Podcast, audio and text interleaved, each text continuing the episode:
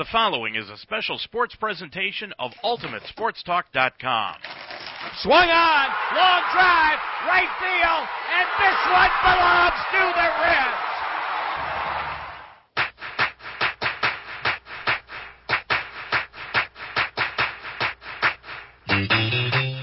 UltimateSportsTalk.com now presents the Ohio Baseball Weekly Show, an in-depth look at the Cincinnati Reds and the Cleveland Indians. For the fifth consecutive year, we examine the teams and their progress throughout the baseball season. And now, the Ohio Baseball Weekly Show. While the Cleveland Indians continue to fight for their playoff lives, and the Cincinnati Reds and Joey Votto just keep on fighting. Good evening, everyone. I'm Dave Mitchell. Welcome to this week's edition of the Ohio Baseball Weekly Show. The Indians right now are up four to one on the Kansas City Royals. Carlos Carrasco doing a great job for the Tribe tonight against Edinson Volquez. They need every win possible, as after tonight they've got 20 games left and they are four and a half games out in the wild card playoff chase. Meanwhile, the Cincinnati Reds they lost their best player in Joey Votto to a suspension, but who knows what will happen on appeal.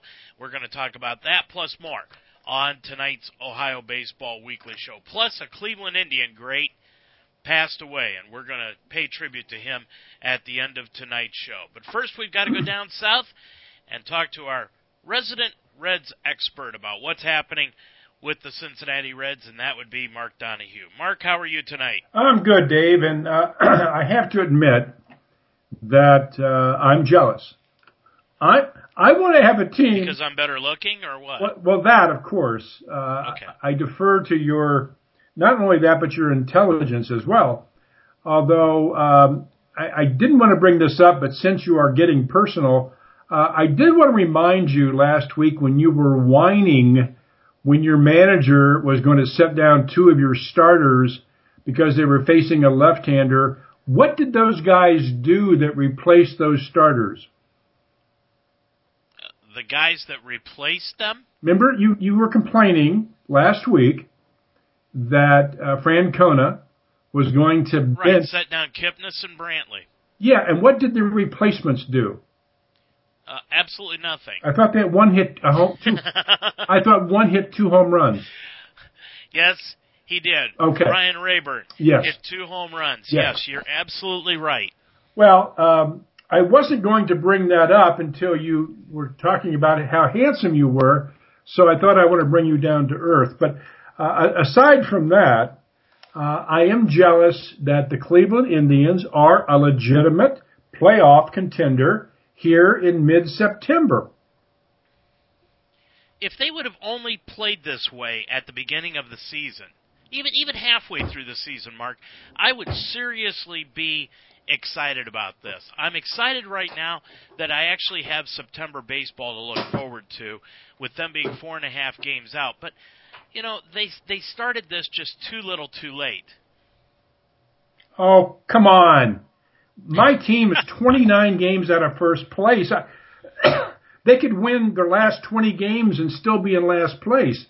So again, I, I think you're forgetting how fortunate you are that your team is playing meaningful baseball in mid-September. Don't get cocky. Well, let me give you a little ray of sunshine as far as the Reds are concerned. They're not 29 games out of first place. They're actually 28 and a half. You're right, Dave. now I feel better.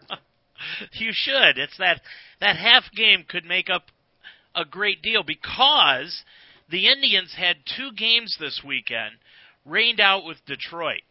They made up one with a conventional doubleheader yesterday. If they're still in the chase at the end of the year, they're going to have to make that other one up, and that could be the difference, Mark, between the Indians making the playoffs and the Indians not making the playoffs. How would you like to be Detroit and Brad Ausmus, who's probably going to lose his job at the end of the year, and have to come back for a possible 162nd game after the regular season really concluded, and have to finish it up with one game in Cleveland on a Monday? You know, I think when you look back on teams that have just failed miserably in a given year, the Reds weren't supposed to be good this year, uh, but Detroit was, and I think most experts picked Detroit first or second in the division, and certainly a playoff team to be sure. And you look back over the last three or four years, that there have been some spectacularly, uh, I guess, failing teams. I, I remember uh, the Los Angeles Angels a couple of years ago when they had Pujols and uh, they had Josh Hamilton and this array of talent, and the Texas Rangers. But you know, you can think back over the last 10, 20 years, this version of the Detroit Tigers and what they have not done this year really is amazing with the, with the payroll they have and the talent on that team. And you're right. I think Brett Ausmus uh, may be looking for work after this year.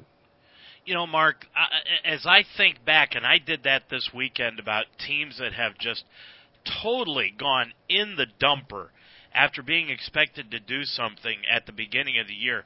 Detroit is one. Boy, you brought up that Angels team from a few years back. That's another one. But when you think of teams that have gone down the tubes, it's really hard to think of one team that stands out that really did it as much as Detroit has this year. Well, yeah, when you think about that, uh, and Justin Verlander, what, what happened to him the first half of the year? I don't know. He's pitched better in the second half, uh, not up to his expectations or that of the team, I'm sure. But beginning of the year, this guy was getting lit up for the first half of the year, and th- that's almost uh, it's unbelievable that a team like that, with the talent they have, of course, Miggy went down, and uh, what did he lose? Sixty games, fifty games. Uh, that killed that team, and it just shows how incredibly valuable uh, Cabrera is to the Detroit Tigers. You know, I've got a guy that tells me that Verlander's problems, and he's totally serious about this, are Kim Upton. Uh, well, you know, I would trade. I mean, really, what's what's more important? It's it's Kate Upton, by the way, but uh, that's true. Yes, uh, you're right. It's Kate Upton. Kate Upton, and uh, she is she's probably worth not winning the Cy Young award.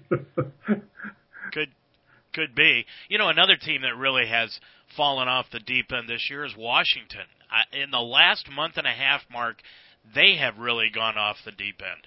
Yeah, I, I've been watching. You, I think you and I both picked that team. At least I did uh, to, to win the the division.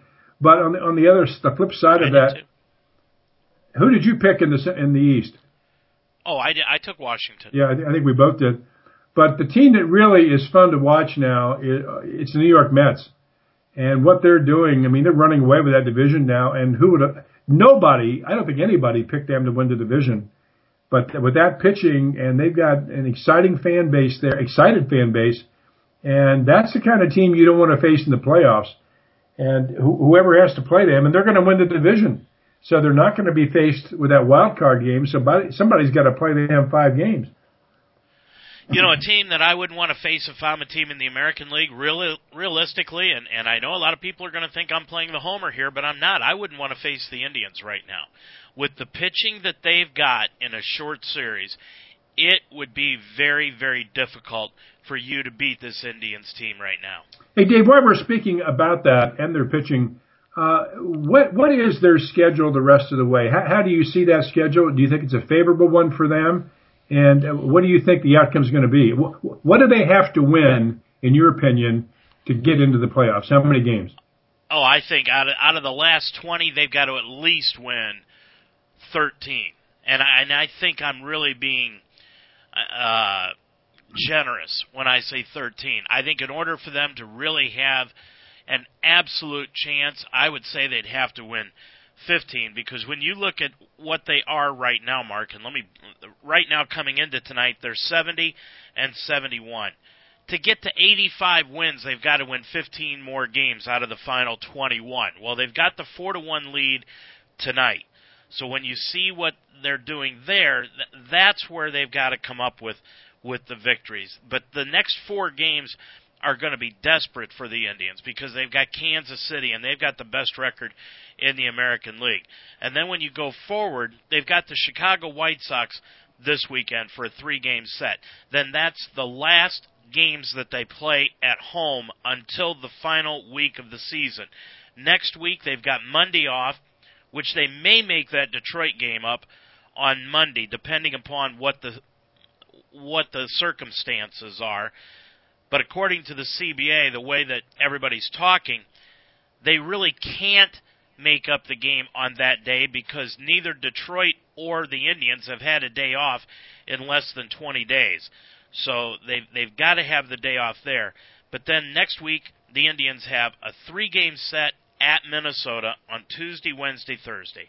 Then they've got Kansas City on the weekend at Kansas City, Friday, Saturday, Sunday. Then they come home for Minnesota for a three-game set, and then they round out the season with the Boston Red Sox with a three-game set. So, you know, you could say that yeah, it's a tough schedule, and I would agree with you. But the best thing about it is you have got three more games, or I'm sorry, six more games coming up with Minnesota, and Minnesota's the team that you're fighting for for that wild card spot. By the way, I thought that Cueto was going to be pitching tonight for Kansas City. Did they change that rotation? They went with Edinson Volquez mainly because they're trying to give Cueto some time off. I was listening to the Royals broadcast crew on the Major League Baseball package, and they said they want to give Cueto a chance to clear his head uh, before he gets the opportunity to pitch again. They're thinking that maybe he'll pitch on Wednesday. He probably won't pitch tomorrow night. But you know, Mark, when I was watching Volquez tonight, I don't remember him, and you saw him a lot more than I have. I don't remember Volquez being as deliberate, and I'm going to just come right out and say it. I'm being nice when I say deliberate. I'm going to be nasty here. Dumb on the mound as far as getting the signals from the catcher. He just doesn't seem tonight to be able to get the signals from the catcher as far as what he wants to throw. Have you been accustomed to seeing him do this, step off the rubber, and have to go through the signs all the time again? Yeah, I do remember that actually, and uh, he was I don't know his intellectual capabilities are, but he, he never struck me as somebody too bright uh, when he was with the Reds. Uh, he had great stuff. You know, it's amazing when you look at his stuff. When he was with the Reds, he was throwing 95, 96 with a changeup that could break your legs. I mean, he, he just had tremendous stuff. And aside from a half a year where he was just dominant, he was always a 500 pitcher at best. And I never understood why. And usually when that occurs, there's something missing between the ears. And when you have that kind of physical talent and you can't translate it to victories on the field, there's usually something, you know, on the emotional or mental side that is uh, prohibiting you from being as good as you could be. Well, it, it certainly appeared to be the case tonight because Salvador Perez you know, I I could see the signs coming in from the center field camera, and the Royals announcers were just having a cow saying they had never seen Volquez do it this much. He just could not seem to get the signs down coming in from Perez. Kept stepping off, kept you know rotating the glove like let's go over the signs again.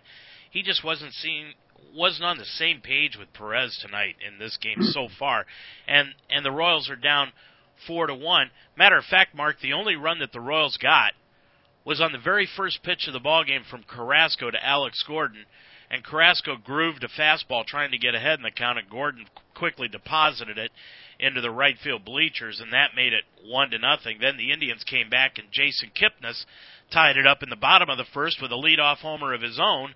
That made it one to one. Then the Indians scored two runs in the third to go up three to one, and one more run in the fourth to make it four to one, and that's where it stands right now in the fifth inning.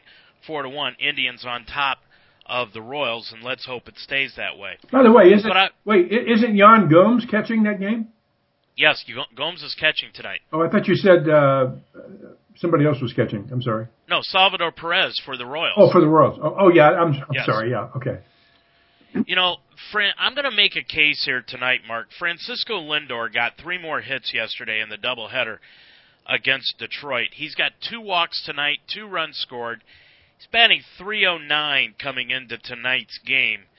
And before the he's quickly becoming a fan favorite obviously among Indian fans and prior to tonight's game he talked about what the Indians have been doing lately to stay in this pennant race. You know, continuing to do what we're doing right now. I mean, we we we're playing we're playing the game the right way right now. We um we're having fun and um nobody's quitting. You know, everybody's pulling um, on the same direction. Everybody's passing the baton. You know, they, if I don't do it, Brantley will do it. Brantley don't do it. Santana will do it. Santana doesn't do it. You know, uh, etc. Uh, go the list go on and on. You know, you just I think we just got to continue to play the game the right way and um, have fun.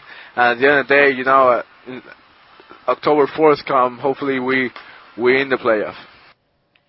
Mark, as I said, Lindor's hitting 309 in 79 games this year. He's got 96 hits, 8 home runs, 36 RBIs, batting in the second position. Defensively, he has fielded 312 chances in those 79 games.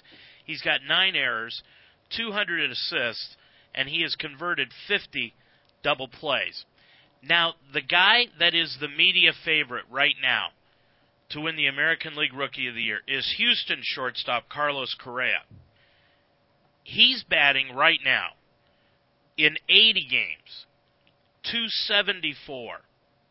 He's got 310 at bats, 18 home runs, 52 RBIs.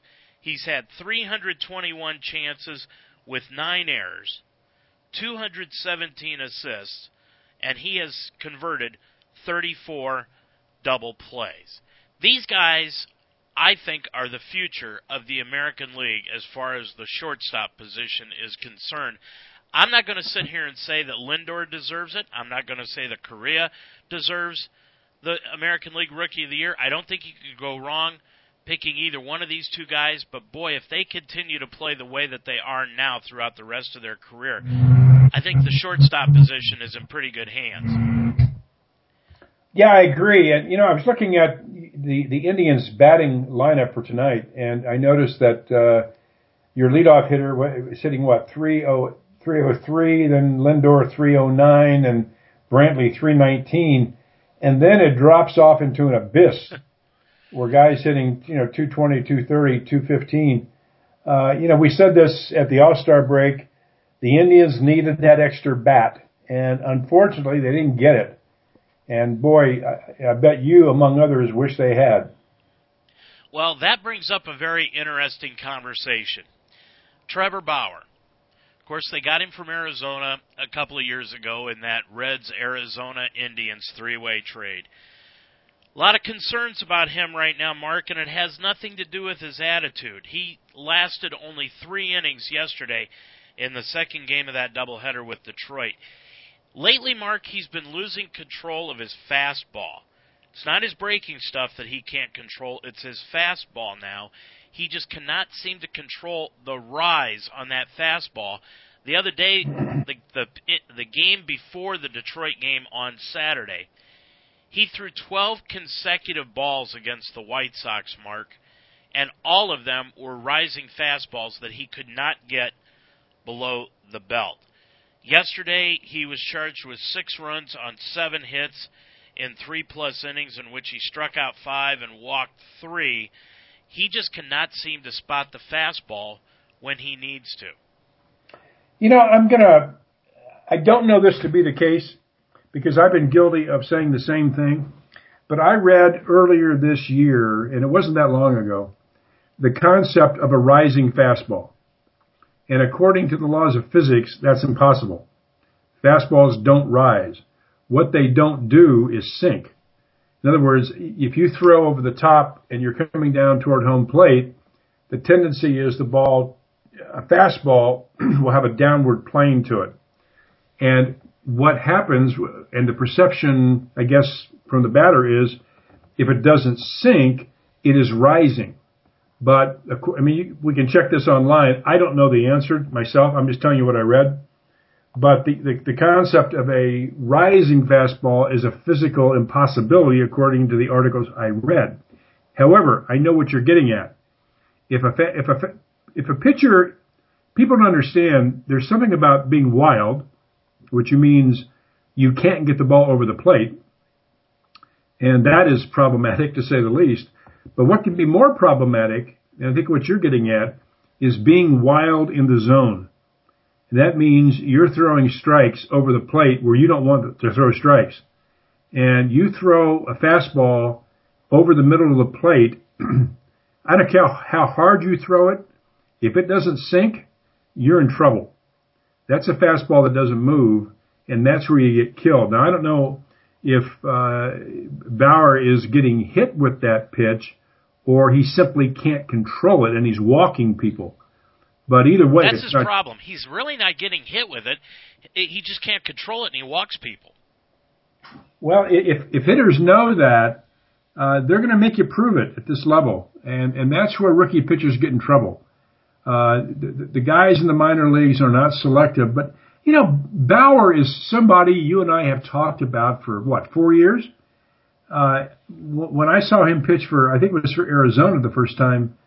I mean, this guy has electric stuff. Unless he has somehow lost that stuff, I still think there's a lot of potential with Bauer. Uh, maybe, and it sounds like his attitude has improved. Uh, you know, you mentioned that he was a head case a few years ago, but it sounds like he's back on track. But I, I still think there's a, a big upside with that guy. Oh, I think there's a tremendous upside. But he has just had a rough last two months for the Indians. And Terry Francona, after yesterday's game, talked about some of the troubles that Bauer's been going through. I still think it's kind of comes back to probably command of his pitches. Um, you know, just because you know they, they did they fought off some pitches for for hits that weren't hit real hard, but you know sometimes if you're looking for a pitch, you maybe have a better chance at least. You know, like I said, fight it off. I, I think most of that probably comes down to fastball command. Mark, here's the point. The Indians are going to have to trade one of their pitchers in order to get a right-handed bat. Now Corey Kluber's been out for the last couple of weeks with a hamstring. Has nothing to do with his arm. It's his hamstring. He will be back on Thursday. That's what the Indians are anticipating. He'll pitch the final game against Kansas City of this four-game set on Thursday. Gavin Floyd actually came back and pitched a very good inning against Detroit yesterday. That was his first outing since coming back after arm surgery earlier this year.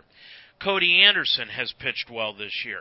Josh Tomlin has come back and pitched very good baseball this year. My point is is that Trevor Bauer might be the odd man out when it comes to this Indian staff next year. He could bring back a promising right-handed bat for this team if the Indians want to dangle him out there to somebody who's willing to pick him up. Well, that's uh, interesting thought, and you, you, know when you go around the league, and the, the dearth of good hitting that is now so obvious in, in Major League Baseball, it's hard to look at a good right hand bat and determine value a few years ago, it seemed like there was a you know a, a lot of good bats out there, and you could get them up. You could get those bats for a good reliever or a number five starter, but not not, not now. Uh, you look who's going to be available in the free agent market this year. Those guys who can swing the bat uh, are really going to be valued highly, and and it, it's going to take probably more than a Trevor Trevor Bauer to get them. you know, Mark, when when I when I look at this and I see the possibility of what the Indians are able to do with Trevor Bauer, it it it rather it gets me excited about next year because I think the possibility of them pulling in somebody with him is is very is a very real possibility. I I think this kid at 24 years old still has a lot of life in his arm without a doubt. I, I really don't want to get rid of Trevor Bauer, but when you look at the state of the Indians pitching with these three guys, I mean, I know Floyd is 35 years old, but Cody Anderson is 24 years old. You've got Josh Tomlin, who's just hitting 30 years old. You've got three or four years left out of Tomlin. You've got a, a whole career left with Cody Anderson, and he's proved he can pitch at this level.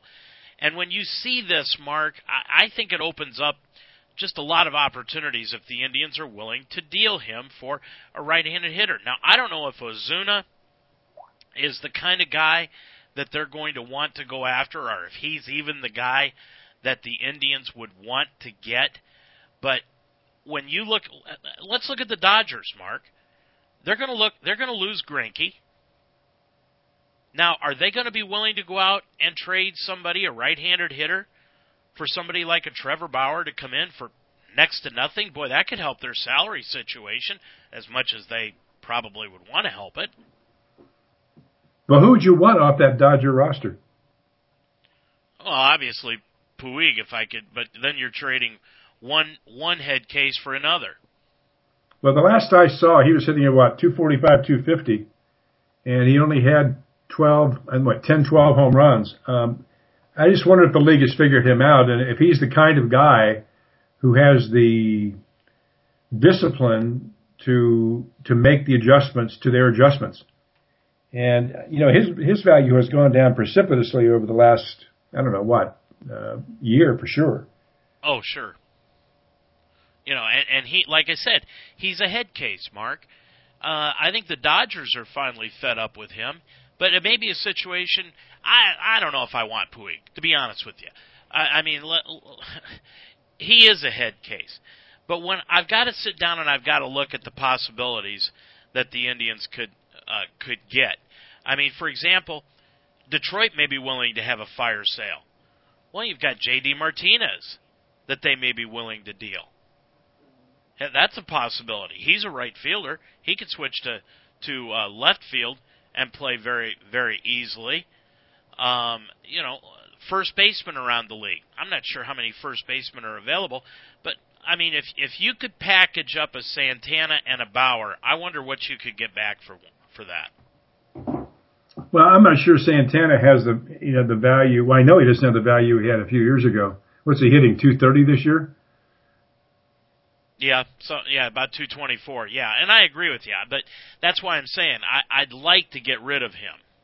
Well, a guy I think you could get, and I would proffer this this trade, uh, Jay Bruce for Trevor Bauer. Oh. First of all, we need a right-handed bat. We don't need a left-handed bat. Jay Bruce leads Major League Baseball in the last six years in hitting home runs off left-handers. Major League Baseball, all hitters, all right-handed and left-handed. He can hit left-handers. He, he doesn't. Hit, the problem is he doesn't hit right-handers. yeah, that that's the problem. Well, speaking of hitting, Joey Votto has really been pacing the Reds as of late, Mark. But last week, boy, did he have a blow up with Bill Welke. What in the world happened there? Well, first of all, Welke, they went back and replayed that game, and they picked out, I think it was 16 or 17 balls, or, you know, pitches that he miscalled. And it wasn't just J, uh, Joey Votto. It was uh, the other team as well. They, they they were getting hosed by this guy. I don't know if he had a bad day, uh, he, he he's going blind or what it was, but I mean some of these pitches were ridiculous. They, they weren't even close to being what he called them, and there'd be other pitches right down the middle he'd call for a ball. And again, everybody has a bad day, but this was something that uh, was not just that it bad; it had been building up. But I heard the entire interview. You, I think you're going to play a portion of it later. But I heard that the entire 10 or 12 minute interview they had on, and I think it was on Fox, with Joey Votto, and he gave a very articulate description of what occurred prior to that event. But I got to tell you, he he asked the umpire for a timeout three times politely. He said, "Please, may I have timeout? Please, may I have timeout?" And Welke said, "No, get your ass back in there." Now, then he then he throws him out of the ball game. After he Votto doesn't talk to the ump, he t- tells the bench, "Hey, he won't let me call timeout." And I think they told him to, t- to call timeout. And he looked at the bench and said, "I tried. He won't let me call timeout." And that's when he he got thrown out. Now, I didn't hear this part about uh, um, Price and, and his his take on this thing, but uh, you know, I know people were kind of upset with Joey Votto. You know, sometimes you, you're going to lose 90 games this year. I want a guy to get pissed. I want to see a guy lose his temper and be emotional. And I don't hold that against Joey. It's going to cost him a couple games. So what? Doesn't matter. His, his personal stats might be affected. But I wish more people would get angry uh, and get spirited with his team because right now they're sleepwalking. Well, like I said, we have got a cut here where Joey Votto actually spoke to the Reds radio network about the entire situation. It is a lengthy cut. It's about two and a half minutes long. But he gives a great explanation about what happened, and if the commissioner is listening, Joey Votto is making a very good case. The perspective on it was that he and I had a problem the entire game, and that I was complaining about balls and strikes throughout the entire game, uh, including the last at bat, which uh, was not true. The, one of the wonderful things about this particular instance, and I feel grateful, there's so much video. There's so much that you can see during the game. My interactions with, with Bill. The first at bat, there was a uh, ball called a strike. It appeared that I was talking to him, disagreeing with the call. But actually, the, our bench disagreed with the call, and I agreed with him. And I said that to him. I said, Bill, there's nothing there. For, uh, there's nothing there to, to uh, get upset about. It's a strike. You and I know it's a strike. Don't worry about the bench. Let's stay right here. Now, unfortunately, perspective is that first at bat, I'm already I'm already in a bad place with him. Now the claim, and Brian Price was quoted, uh, the claim was that I was playing games with him. We had a game going on, and that was part of the reason why I was initially ejected.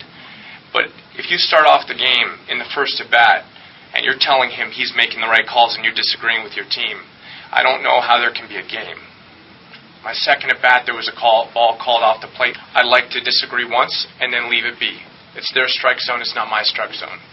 I don't play the ball and strike game. I'm not getting thrown out for balls and strikes.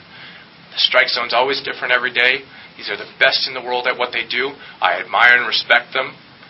I disagree once and I move on. My last at bat, I turned around to him and again on video you could see I said, "Can I please have time?" And I used the word please multiple times. And he looked at me and said, No, you can't have time. I felt boxed in as a person. Like, I'm a, I'm a regular person. I'm boxed in not only physically, but metaphorically in this scenario in the most intense part of the game. And I couldn't step away and get back to neutral mentally. So I didn't take the ball. So I didn't take, take the called strike and carry that to, to the next pitch because I care so much about the, this, the preceding pitch. And he wouldn't grant it to me. I appealed to the manager, and he threw me out. In this instance, I couldn't have been closer to the guy without touching him.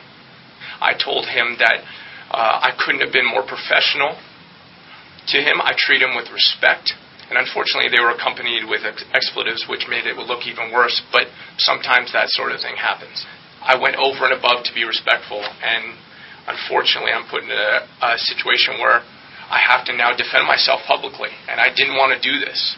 I would love for this had been a nothing, but everybody feels like I need to be the one to answer for getting angry, you know, for for having a temper, for for reacting, you know, and I did. I've done everything I can to stay within boundaries, but people have created new boundaries that apparently, you know, apparently I need to adjust my sights on. Mark, first of all, I, I agree with Joey Votto on a couple of things here. First of all, hey Dave, excuse any, Dave, excuse me. Yes, I've gotten a couple of emails saying that uh, we are dead air. No, we're not. Okay, go ahead. I, I've I've got to agree with Joey Votto on the case where he has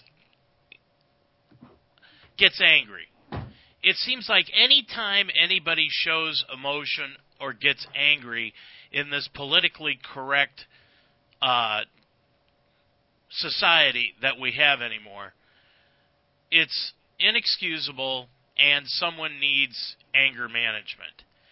And, you know, Joey Votto has done this twice this year where he has blown up at an umpire and, un, you know, I, I don't think it's his fault but he is starting to get a reputation now of having an anger problem, and quite honestly, I think it's unfair. I do too, and uh, again,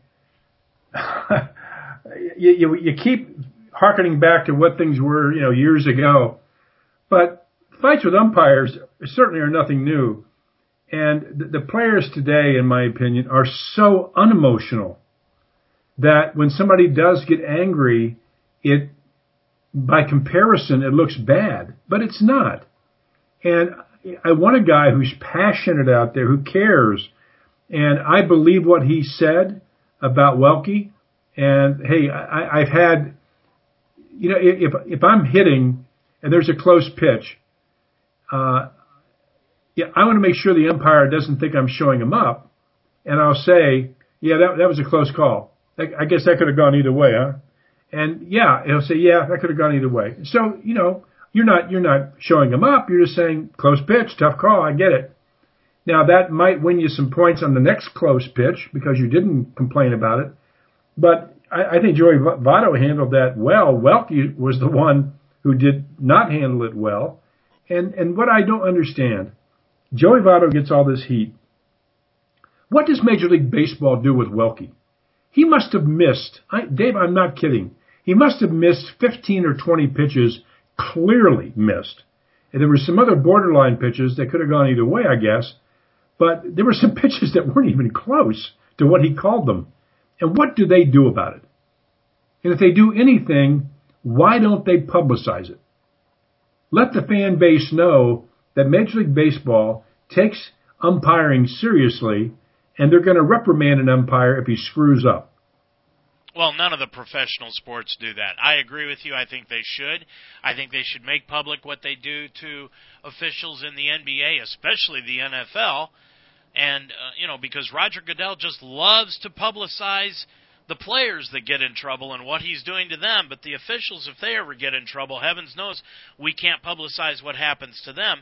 And Major League Baseball. And, and Mark, it comes back to, you know, with instant replay, I often wonder if maybe the umpires kind of get bored because maybe they miss some of the on the field arguments as much as maybe the fans do, the managers do, because you know arguments on the field are down since instant replay has been implemented. That's right. I agree with you. And you know, again, the the problem is not admitting there's there's a mistake. And if, until or unless a, a sport does that, then you're going to have this frustration build up in the fan base and with players that these umpires, uh, you know, I, I think in football with with the replay now, they they don't get away with it, but neither do the umps in baseball. And the other night, I think it was in a Reds game where an umpire made the wrong call at first base on back-to-back calls, got it wrong, and they they showed it on replay. He's 0 for 2. I could was it C.B. Bucknor?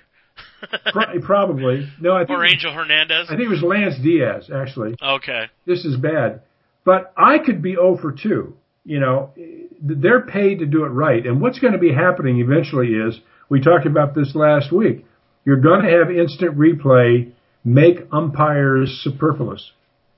And, you know, you could have one umpire on the field making the call, and you don't, you don't need four umpires. And if he's overruled, he's overruled by the computer, or, you know, by the camera. So th- these guys are, are painting their own obituary uh, by not being professional and baseball by not letting the fans know when a mistake has been made. You know, where I thought Votto threw Price under the bus was right at the beginning of that cut mark where he said that Brian Price said after the game that he thought that Joey Votto was playing a game with Welke in the first at bat. That's where I thought you could really take that and say that Brian Price was was trying to make a point to Joey Votto, and Joey Votto just came right back and said, you know, I don't know how in the world anybody could think I was playing a game with Bill Welke when I was agreeing with him. Yeah, uh, you know, some of these umpires j- just don't have the respect of the players, and when that happens, uh, you're in trouble as an umpire. But you know, umpiring has always been uh, something that fans love to complain about. And but now with instant replay, these guys can't hide anymore, and it, it's going to get worse because uh, just like Dan was it Dinglinger in the uh, what was the '85 World oh, Series? Oh, Don Denkinger. Denkinger, yeah, uh, missing the call that cost the team the World Series championship. And that would never happen today because instant re- replay would reverse that. And uh, Uh, wasn't he, the guy who died this week, Andujar? Wasn't he the pitcher on the mound at that at that time? No, he was not on the mound, but he was on the mound the next night okay. for Game Seven. And remember that infamous blow up that he had on on Denkinger, who was then umping behind home plate, and Andujar went nuts on him in the seventh inning over ball strike calls, and that's when Whitey Herzog got thrown out and the whole thing just became a blowout for Kansas City to win that that World Series. Yeah, I think they won that what eleven to nothing or something like that. Something like that. It was just it was comical in that seventh game because St. Louis thought they had won the World Series the night before and Denkinger blew the call. That was almost as bad as that night that that uh oh shoot now now I can't remember his name the the umpire that that blew the perfect game that Detroit threw against Cleveland on the ground out to first base, and he he blew the call at first base and blew the perfect game for the pitcher, and then eventually went up and apologized to the pitcher the next day because he saw the replay and saw that yeah he he did indeed blow it. Yeah, that wasn't that long ago, and I think that was the year before instant replay or two years before, and that would have never that would have never happened if if you had the instant replay. So. Uh, I'm a big fan of instant replay. I, I think getting it right is more important than an extra, if it takes three or four minutes or five minutes or whatever through several replays to get it right. Uh, too much is at stake. These are billion dollar businesses and to have human error decide the winner of a World Series is just absurd. You know, Mark, it's funny that you brought that up because that was one of the things that I wanted to bring up tonight was Joaquin Andujar. You know, he died last week at the age of 62, but boy, when he was in his prime, was there anybody better? Oh, he was tough. I mean, he, he was he was tough and he was mean. Uh, he was a guy who, who would come up and high and inside to you, and he didn't have the Bob Gibson, you know, persona, but pretty darn close. Uh, he threw a he had a big fastball, big breaking ball, and uh, he he was a you know he was a top. I, I'd say he was a top ten, maybe top five pitcher for a number of years. And, uh, you know, it's amazing, guys. I saw that Moses Malone died yesterday. These guys are only 60 and they're dropping dead. And Darryl Dawkins died this year. Uh, a lot of people that we saw come up and play. I remember Andujar coming up as a rookie. I, can, I do too. And, you know, now he's dead. And I, those are three guys off the top of my head I can think of this year. Uh, Moses Malone, Darryl Dawkins, and Joaquin Andujar are, are, are guys that were superstars and uh, you know dead before their time. Yeah, it's it, you know it's hard to believe. Moses Malone really kind of threw a chill down my spine because boy, I remember him. You know, he looked old when he played. Yeah, he came up out of high school, and when he was in high school, uh, and he signed. He was one. I think he was the first to go right from high school to the NBA. He was, and he, he was a guy who looked when when he was 18. He looked like he was 30 and and he and he played like he was 30 when he was 18. He, he's he's the kind of guy like I saw um, LeBron play here in Kettering. Uh, I think his junior year, and he could have gotten 30 points or 130 points that night. He, you know, he, he could have had as many points as he wanted, and he but he looked like he was 30, 32 years old. He was only 17. Some of these guys just mature so quickly, and you wonder if if there's anything to that, they mature so quickly and they die young. I, I'd love to have somebody do some research on that, but uh, it certainly you know it would make some sense if you are aging quickly when you're 17.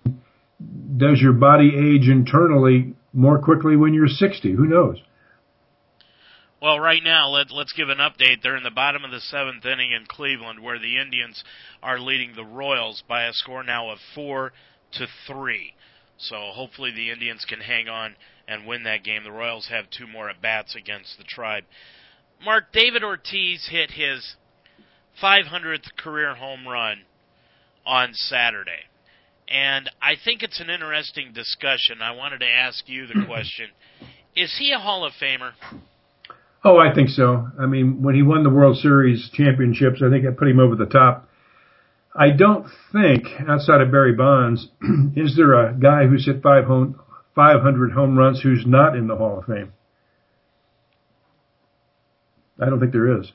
Uh, Palmeiro, Well, yeah, well, McGwire. uh, those are all. I, I could have put those guys under the same blanket of steroids, but aside from that, has anybody ever hit 500 home runs and not be? in- Well, let me a- let me ask this question: Is there a strict designated hitter in the Hall of Fame? Um, yeah, and I forget who it was. Um, oh, uh, no, well, Thome. Jim Thome's not in the Hall of Fame, and he's not a strict designated hitter. He played first base Yeah, and third base. th- th- no, his last what? Last ten years, he was pretty much DH, wasn't he? No, his last three years because he played up until the last three years. He played for the Phillies at first base. David Ortiz has only played first base over the last 15 years in about 35 games, and that were the games that Boston played in the National League. What about uh, Thome? Is he a Hall of Famer? Absolutely. I thought he was. What, what's he have? Five hundred and Well, no, he's not a hall. He's not a Hall of Famer yet. He hasn't been retired enough. no, I know that, but you, in your mind, do you think he's going to be a Hall? I thought he was going to be a Hall of Famer the first time. Well, he's eligible next year, I think, isn't he? Uh, no, it's another two or three years because technically he didn't retire until 2013 when they built the statue. Oh, okay. But how many home runs does he have? Five over 500. Yeah. Yeah, he's close to he's close to 550. Well, you take out McGwire and Palmeiro and Bonds because of the steroids, and I think the, the, the answer to the question is I don't think a guy's hit 500 home runs that's not in the Hall of Fame. So by that, I think that certainly is a, a, a door opener for you. Now, if you're going to look at the Hall of Hall of Fame as something that a two-way player, defense and offense, uh, then that opens up another can of worms. I mean, it's not his fault they have the DH. Uh, you know, he, he's DHing because he can. and uh, do you think he would still be playing if it wasn't for the DH? No, no. And but let me let me throw this name out to you. Do you think Edgar Martinez deserves to be in the Hall of Fame? I think it's borderline. Um, you know, it's funny. If Martinez had played in a in a, mar- a bigger market, Chicago, New York, yeah, I think he would have been. But uh, he played most of his, you know, his big years were in Seattle, and um, I don't know. I mean, I, I think he's one of those guys that that's on the cusp, and probably should be. You know, I, I think Ortiz, because he's in Boston, will be a Hall of Famer. I, I'm not going to say that if you're a strict DH, um, you don't deserve to be in the Hall of Fame. But boy, I'll tell you what, it you're right. I mean, that's why I brought up the name Edgar Martinez because I think Martinez deserves to be in the Hall of Fame, and the reason he's not is because he spent his entire career in Seattle. Had he spent his career in New York with the Yankees or in Boston with the Red Sox, he would have been a shoe in years ago for the Hall of Fame, just like Ortiz will be, just like Thome will be. But when you look at guys that I think are shoe ins for the Hall of Fame that won't make it on the first ballot, that don't have any association with steroids whatsoever, what scares me, Mark, is that Omar Vizquel is not going to be a first ballot Hall of Famer, and I think he is one of those guys that absolutely positively deserves it. You think he should be first ballot? Absolutely. You cannot tell me another shortstop in Major League Baseball that has played as long as he is and has over 2,800 hits except for one, and that's Cal Ripken. Well, again, I think a lot of the selection committee's decisions on the Hall of Fame, rightly or wrongly, has to do with did your team win a world championship or two or three? And the other thing is, were you an all-star X number of times? Now, in Vizquel's case, he was an all-star how many times? Oh, several. I, I don't know how many. I don't have it here in front of me. But the problem is, is you know, yeah, they didn't win a world championship. And I think that hurts. I think it helped Barry Larkin that he was an MVP and he won a world championship. He was a 30-30 guy. There's a lot of things that go into that equation. Are you the best at your position during the era in which you played? And that's a no doubt. That's a no brainer. He absolutely, positively was. Well, by by that criteria, I agree with you. Statistically, it's always tough when you play a a premier position like shortstop when your offensive numbers are you know not what they should be. You know what? I guess what bothered me about a lot of the selections, uh, Ozzie Smith. You know, Ozzie Smith was a great fielder. He was a lousy hitter, and but he overcame that because they won some World Series, and he he's so spectacular on the field, uh, and, and I can't rationalize the idea that a one-way player should be in the Hall of Fame. It seems to me it ought to be a well-rounded player that can play defense and offense better than everybody else during that era in which he played. And that's not Ozzie Smith. He wasn't even in the top eight or nine in terms of offensive shortstops, maybe not in the top 15. But he's in the Hall of Fame because of his glove. Now, is that a Hall of Famer? I guess they, the, the committee said it was, but uh, there's a lot of guys who who hit very well that were lousy defensive players, and they're not in the Hall of Fame. You ever notice when they show highlights of Ozzie Smith, they show all defense except for that one hit that he had in the championship series that sent the Cardinals to the World Series, and that was that home run. Go crazy, Cardinal fans! Yep. Yeah, that that, that's the only one they ever show, Mark. Well, it's, only, it's one of the few he hit. Uh, he was just not, you know, he, he stole some bases. He was very spectacular in the field. He would do his flip, you know, running out to shortstop. But I, he's the guy that I thought really lowered the standard for the Hall of Fame. And when you let him in, it opened the door for a lot of other marginal players that I don't think should have been in. But you, you can't continually look at these. I mean, in, in the next 25, 50 years, you're going to have hundreds of players that are going to be eligible for the Hall of Fame. And do they make the standards tougher? Make it tougher to get in? Do they change the criteria? Uh, you, you look back at some of the players now that they, they enshrined 20, 30 years ago. Uh, I look at some of those names and faces, and they're, they're not even close to being Hall of Famers, in my opinion. At the time, they were, but now, you know, given given the passage of time, uh, so many more players are, are deserving that, that aren't in, which will lead to the never ending question about what do you do with McGwire? What do you do with Bonds? What do you do with Palmeiro? If they weren't connected to steroids, these guys would definitely be in the Hall of Fame. And Bonds was just exonerated of, of, of a big part of what he was accused of, but you know, by the courts. So that really bothers me that they use this subjective criteria uh, to elect these guys, and the fact that Pete Rose and the three guys I just mentioned aren't in the Hall of Fame is ridiculous. Well, we've got a special tribute coming up to a very special man that was affiliated with the Cleveland Indians for years coming up at the end of tonight's show, so stick around for that. But, Mark, you know, my dad brought up something to me yesterday, and he did it strictly by accident when I was talking to him, and I, I thought it was a very interesting question. Um, he has for years been bugged by the fact that the 1973 New York Mets were in the playoffs. He just hates it. He he every time something happens, he talks about these wild cards. He goes back to that 73 Mets team that beat the Reds and how they didn't deserve to be in the playoffs because they were only 3 games over 500.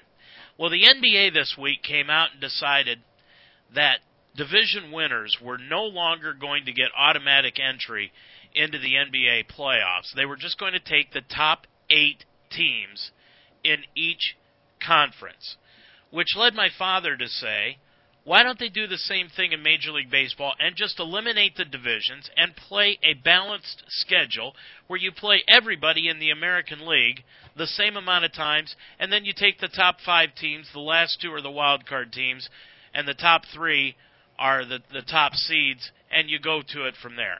What do you think of that idea? Well, the only thing that would challenge that is tradition. It makes all the sense in the world. Your dad's a smart guy. I mean, that way you, you truly have a balanced schedule to compare performance to And you know, this this year the the Reds are in the toughest division in baseball, which meant the American League teams that played the Cardinals, they played the Cubs, they played the Pirates, had a much tougher schedule than an American League team that played the National League East teams. When they had the Phillies and the they had the Phillies and uh, who else is the bottom? Miami. Um, I forget the third team now, but that was a very weak division. That's not fair. So your dad's a smart guy. I'm surprised you ended up the way you did. well, I got the looks in the family. well, that's... you Yeah, I I think it makes a lot of sense because you're right. You know, when you when you look at the National League Central Division, you've got those five teams beating up on each other. And then you you've got the Washingtons and the Mets that are beating up on the Atlantas, the Miamis. You've got out west. You've got the Giants and the Dodgers beating up on Colorado and San Diego out there. But when you boy, when you go to that Central Division, hey, look at what the Reds did to the Cardinals last week. Yeah, the Reds are in last place, but they handed their hats to the to the Cardinals. You know, it's interesting. The Cardinals have a losing record in their division, and they have a six, I think it's a six seventy winning percentage against the rest of the league. I mean, that that tells you how tough the National League Central is, and a, you know, it's a daunting uh, prospect for the Reds to improve against all that talent in that division. Mark, before we get to our tribute tonight, what do the Reds have coming up the rest of this week? I know they've got the Giants tonight. Then what?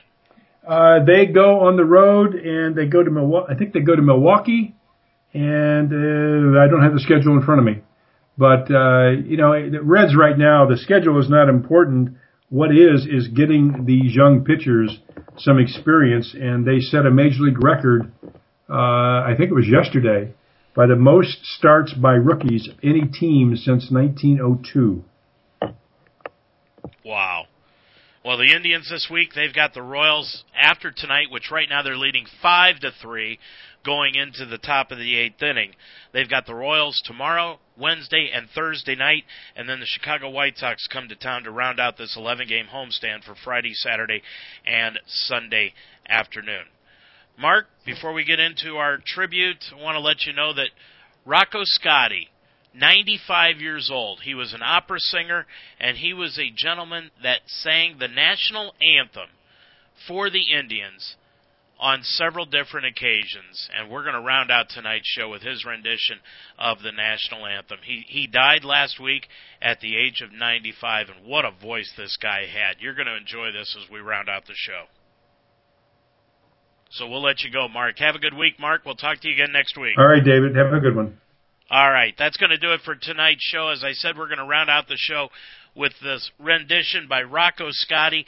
This was done at the 1981 All Star Game. I had the pleasure of being there. I was working at a radio station in Ashland, Ohio, and Rocco Scotti came out. This was after the uh, strike, and they came back and played the All Star game. And this was Rocco Scotti singing the national anthem. That's going to do it for us tonight. Don't forget to join us again next Monday night with another Ohio Baseball Weekly show. Our thanks to you for listening and to Greg Mitchell for producing. For Mark Donahue, I'm Dave Mitchell. Have a good night, everybody. And here is Rocco Scotti's rendition of the national to honor America, the national anthem will be sung by longtime Cleveland favorite Rocco Scotti.